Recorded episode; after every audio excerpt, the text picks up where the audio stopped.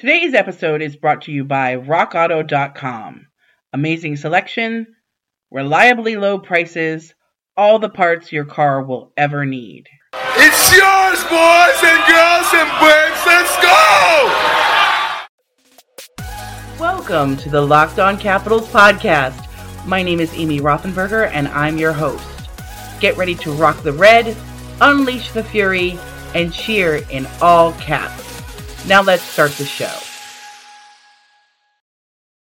It is a great day to talk about hockey, and on today's roster, of course, we are going to talk about the Stanley Cup Final, buyout season has begun, and on a special note, as a season ticket holder, yours truly had access today to a live Zoom call with Peter Laviolette, hosted by John Walton, the radio voice of the Capitals.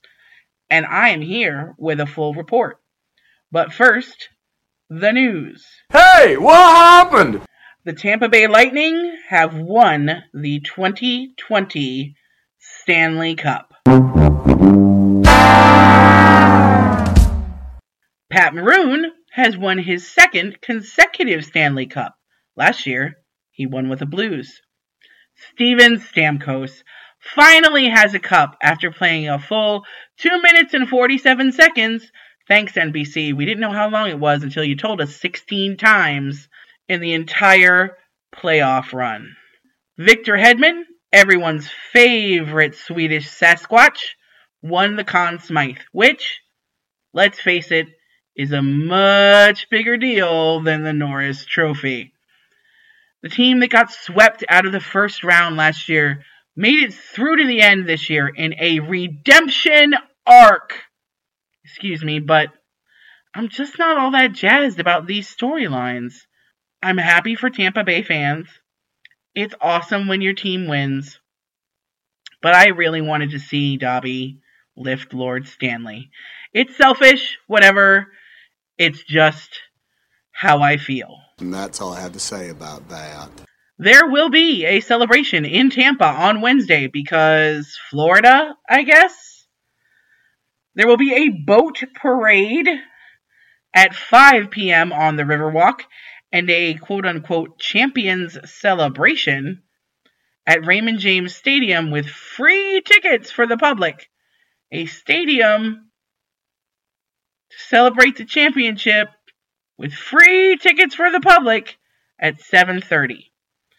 This year's Stanley Cup comes with a free covid nineteen super spreader event, I guess. Wear a mask, people, or don't.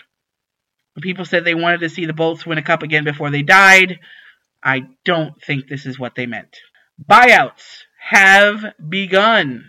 The Ottawa Senators, over the weekend, officially bought out Bobby Ryan's contract after he was placed on waivers on Friday. Bobby Ryan won the Masterton Trophy, like, I don't know, a week ago? Maybe two? The N H L's award for perseverance after publicly sharing his struggle with alcohol issues.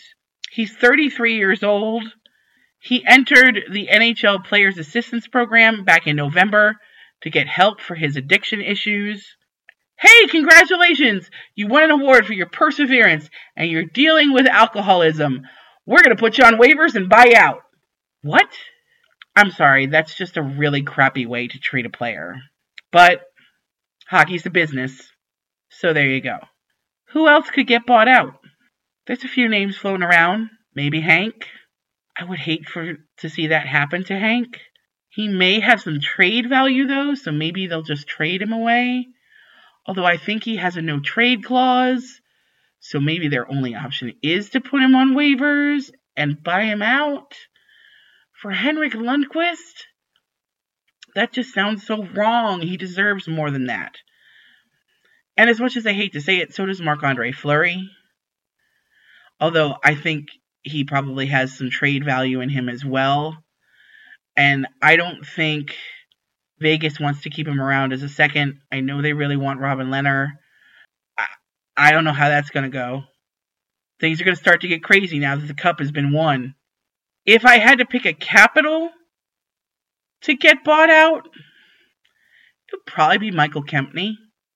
I mean, he's pretty and all, but his game has really declined ever since he's been injured. And I don't know that there's room for improvement there.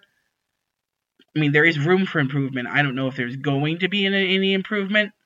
I wouldn't anticipate a decent return for him in a trade. And if anyone wanted him, they could scoop him up off of waivers. So there's my bold prediction for Capital's buyout is Michal Kempný. Coming up next, season ticket holder special. Yours truly, Capital season ticket holder, attended a Zoom call with Coach Peter Laviolette. And I've got lots to tell you about what he had to say. And he was asked questions that were submitted by other season ticket holders. So it should be very interesting. Stay tuned. With the ever-increasing numbers of makes and models of cars, it's now impossible to stock all the parts you need in a traditional chain storefront. Why endure often pointless or seemingly intimidating questioning? Is your Odyssey an L X or an E X? And wait while the counterman orders the parts on his computer, choosing the only brand his warehouse happens to carry. You have computers with access to rock auto dot com at home and in your pocket. One reason to repair and maintain your cars is to save money that you can then use for other important things like the mortgage or food. Why would you choose to spend thirty, fifty, even one hundred percent more for the exact same auto parts at a chain store or a new car dealership? Chain stores have different price tiers for professional mechanics and do-it-yourselfers. rock auto dot com's prices are the same for everybody and are reliably low. rock auto dot com always offers the lowest prices possible rather than changing prices based on what the market will bear like airlines do. rock auto dot com is for everybody and does not require membership or an account login. rock auto dot com is a family business serving auto parts customers online for twenty years. Go to rock auto dot com to shop for auto and body parts from hundreds of manufacturers. They have everything from engine control modules and brake parts to tail lamps, motor oil, and even new carpet. Whether it's for your classic or daily driver, get everything you need in a few easy clicks delivered directly to your door. The rock auto dot com catalog is unique and remarkably easy to navigate.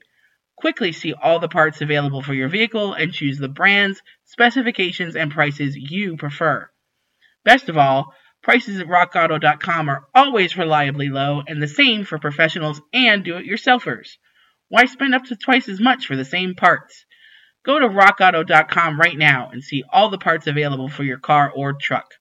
Write "locked on" in their "How Did You Hear About Us" box so they know we sent you. Amazing selection, reliably low prices, all the parts your car will ever need. rock auto dot com. So, I was on a Zoom call with the new Washington Capitals coach today. So were a lot of other season ticket holders. But I'm the one who's going to bring you the information you need that was shared on this call, which was hosted by, obviously, the Capitals, but moderated by John Walton, the radio voice of your Washington Capitals. I love him. So, big headline at the top. The following phrases were repeated a lot by Peter Laviolette. Working hard, having fun, and playing hard for each other. I don't know about you, but that reminds me a lot of the season that led us to a Stanley Cup. Some background information they asked him. He's from the East Coast, so he's glad to be back here from the Western Conference. He has a really good feel for most of the teams in the Eastern Conference and most of the buildings, and he loves the atmosphere at Capital One Arena. He thinks the Caps have great ownership, a great fan base, so yay, and recent playoff success. And he says, you know, when you've You've had that Stanley Cup raised over your head recently, you will do anything to get that feeling again. And he understands that. And I'm sure that Todd Reirden could come out to a podium or get on a Zoom call and tell you the same thing. But for some reason, I don't know if I'd believe it. So there's that. Some of his hockey background. He was with the Providence Bruins. He played with the Providence Bruins. He also coached them, won a Calder Cup. He was an Olympian. And John actually asked him, this was not a question from a season ticket holder. John asked him, why coaching? Like, what made you decide to coach? And he said that when he was playing with the Providence Bruins, he was asked if he had a passion for coaching. And he said, ah, and I'm paraphrasing here, but he said, I don't, I don't know. And he was asked to give it a try. And so he was a player slash assistant coach. And then he got hurt about halfway through the season, and he kind of moved from playing and assistant coaching to just assistant coaching. There was an open assistant coaching job the next season in Providence. He decided not to take that. He decided he wanted to be a head coach. That gave him the taste that he needed to figure out that coaching was where he wanted to go. So he took the head coaching job with the Wheeling Nailers, who are now, I don't think then they were affiliated with any N H L team, but right now they are the E C H L affiliate of the Pittsburgh Penguins. So he took a job with them the season after that. He said that he and his wife didn't even know where Wheeling was. They were in Massachusetts. That's where he's from. Well, they were in Providence because he was playing there, but they're in New England, and they didn't know where Wheeling, West Virginia was. So they got out a map and drove there. That's how long ago that was. A question that came from another season ticket holder was about his philosophy with veteran players. He talked about opening the lines of communication and that the coach and the captain should be on the same page, and that's really important to him. Again, a thing that I don't necessarily think was happening with Ovi and Todd. Just saying. He says there's a good leadership group in place here. He also says that there has to be an identity and a system that the players buy into. And so veteran players are going to lead the other players into that buy-in, right? Accountability. There's that word again. He's using it a lot, but he's using it. I like that word, accountability. Building a routine with consistency from practice, the way they practice to the way they diet, to their workout regimen, building that consistent routine. And he also said that motivation, especially for veteran players, is key. Make the guys excited and fired up every day when they come onto the ice. These are all things that, I mean, these are all things that a new hire for any job is going to say, but they all have different ways of saying them. And again, I don't seem to remember Todd quite saying things like this. I think Todd thought that this was a job he was going to get, and now he was here, and yay, great, I have a Stanley Cup winning team to work with. And that was kind of the extent of it. Another season ticket holder asked what some of the best lessons he've lear- he's learned over the years have been, and what has made him a better coach. And one of the quotes that I thought was great was, he said, well, you know, what is a lesson learned? He said, well, you look back and say, that was dumb, or that was great. That's a lesson to be learned e- in either direction, right? You either learn you're not going to ever do that again, or you learn that that's something you need to keep doing. He said that with him, when he showed emotion, it was never scripted, that he trusts his gut and his heart, and he reacts to what he sees, and he's learned to trust his instincts. He said it wasn't always that way. He thought for some time that he needed to react the way the team would expect him to react, or react the way the fans would expect him to react, or react the way a hockey coach is supposed to act, instead of based on his gut and his instinct and what he sees in front of him. And so that's one of the lessons he learned.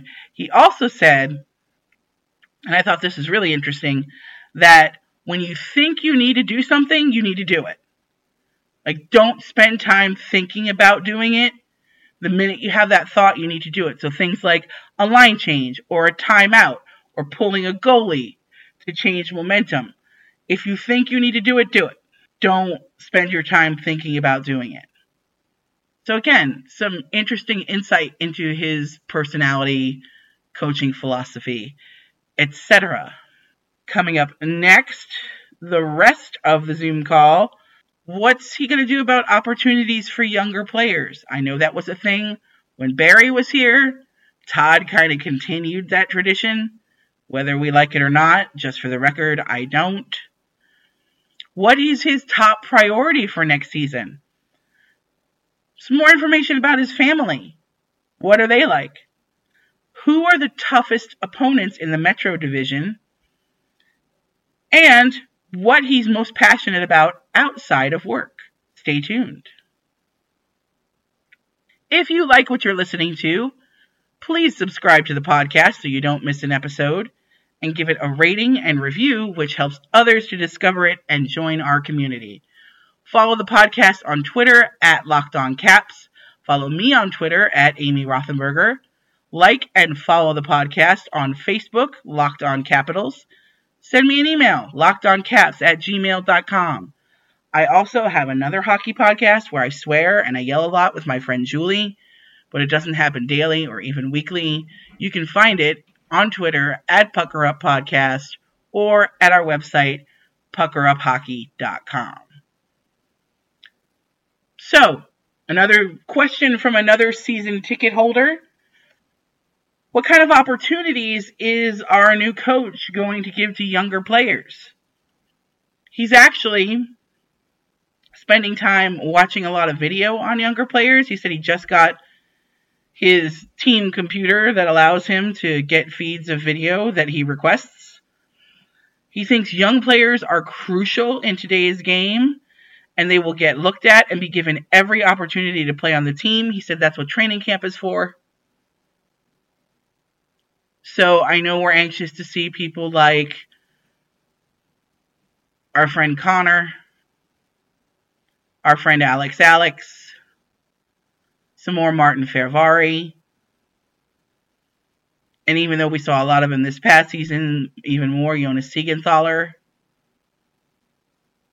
I think he's going to give these guys a fair shot at camp. And although he didn't say it, my hope would be that that fair shot would carry over when the season starts and he doesn't start putting people up in the press box just because they're young. What about his family? Um, one of the season ticket holders asked him about, you know, to share more about his family and their background. He mentioned that moves, as as as many moves as he has had throughout his career as a player and a coach, are always difficult on a family. And he says his wife has been his anchor and his rock during all of the movement. He said that we should expect his wife to become a part of the team, not only uh, with the players and their wives and girlfriends, but with the staff and their wives as well. She does a lot of charitable work, and she always makes sure she works that into her relationship with the team. So we have that to look forward to. He said he likes his kids now better than when they were younger. They are currently eighteen, twenty-one, and twenty-two. He said he just likes hanging out with them. He said they're at they're at a really cool age where he can just hang out with them and have a good time. The oldest is a senior at Plymouth State in New Hampshire. His second son is at Florida Gulf Coast University, and he's playing in the A C H A, which is a club league for college players. His team won the national championship in both his freshman and his sophomore year. This past year was his junior year, and they didn't go to the championships because COVID. He also, his second son, just took a Discovery flight to get his pilot's license. And his daughter is a freshman at Boston College. She's playing softball there, studying biology, and wants to be a medical engineer. And the following is a quote. Despite bad parenting, they all turned out pretty good. What's his top priority for next season? Well, he said he's taken over for two teams mid-season, and that's one day to prepare. He says he likes the amount of time he has to watch tape, get to know the players, the organization, the staff, all of that. And he's challenged to really create an identity for the team. And I think that's something they've been missing under Todd. You know, what are the Washington Capitals? They're Todd Reirden's team. Okay. He's going to use, he said he's going to use training camp to help develop that identity. He said an aggressive, attacking style of hockey where you understand your role, and not un- only understand your role, but understand how your role works within the rest of the team and the team systems.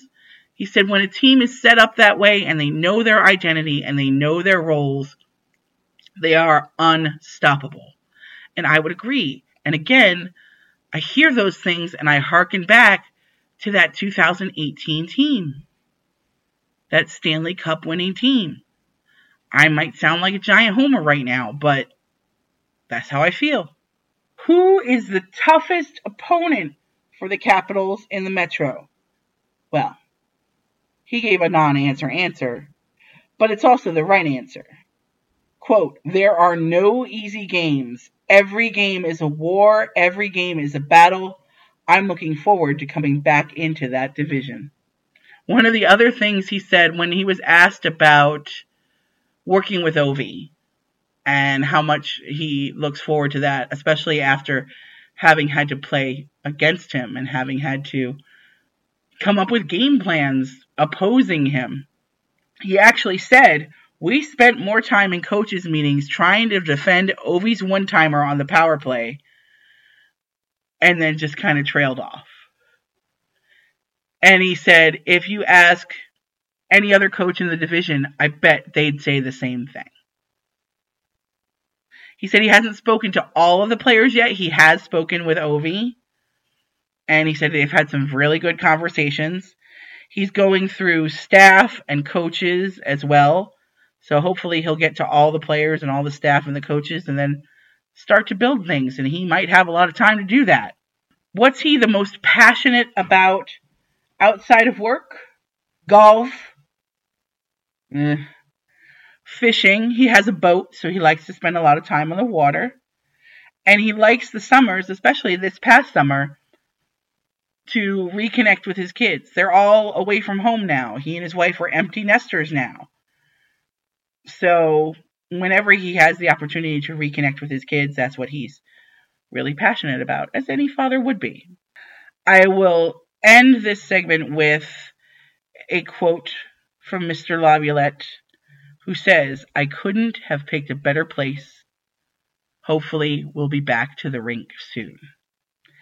Amen, Peter Laviolette. Amen. Stay tuned for tomorrow's episode, where I will talk about trade rumors, because those are already whipping through the mill, and the oversaturated goalie market in free agency. Until then, even though it is the offseason, please be sure to rock the red, unleash the fury, and cheer in all caps. It's been one hundred ninety-eight days since Breonna Taylor was shot, and her killers still roam free. Thank you so much for listening. Sorry, Penguin.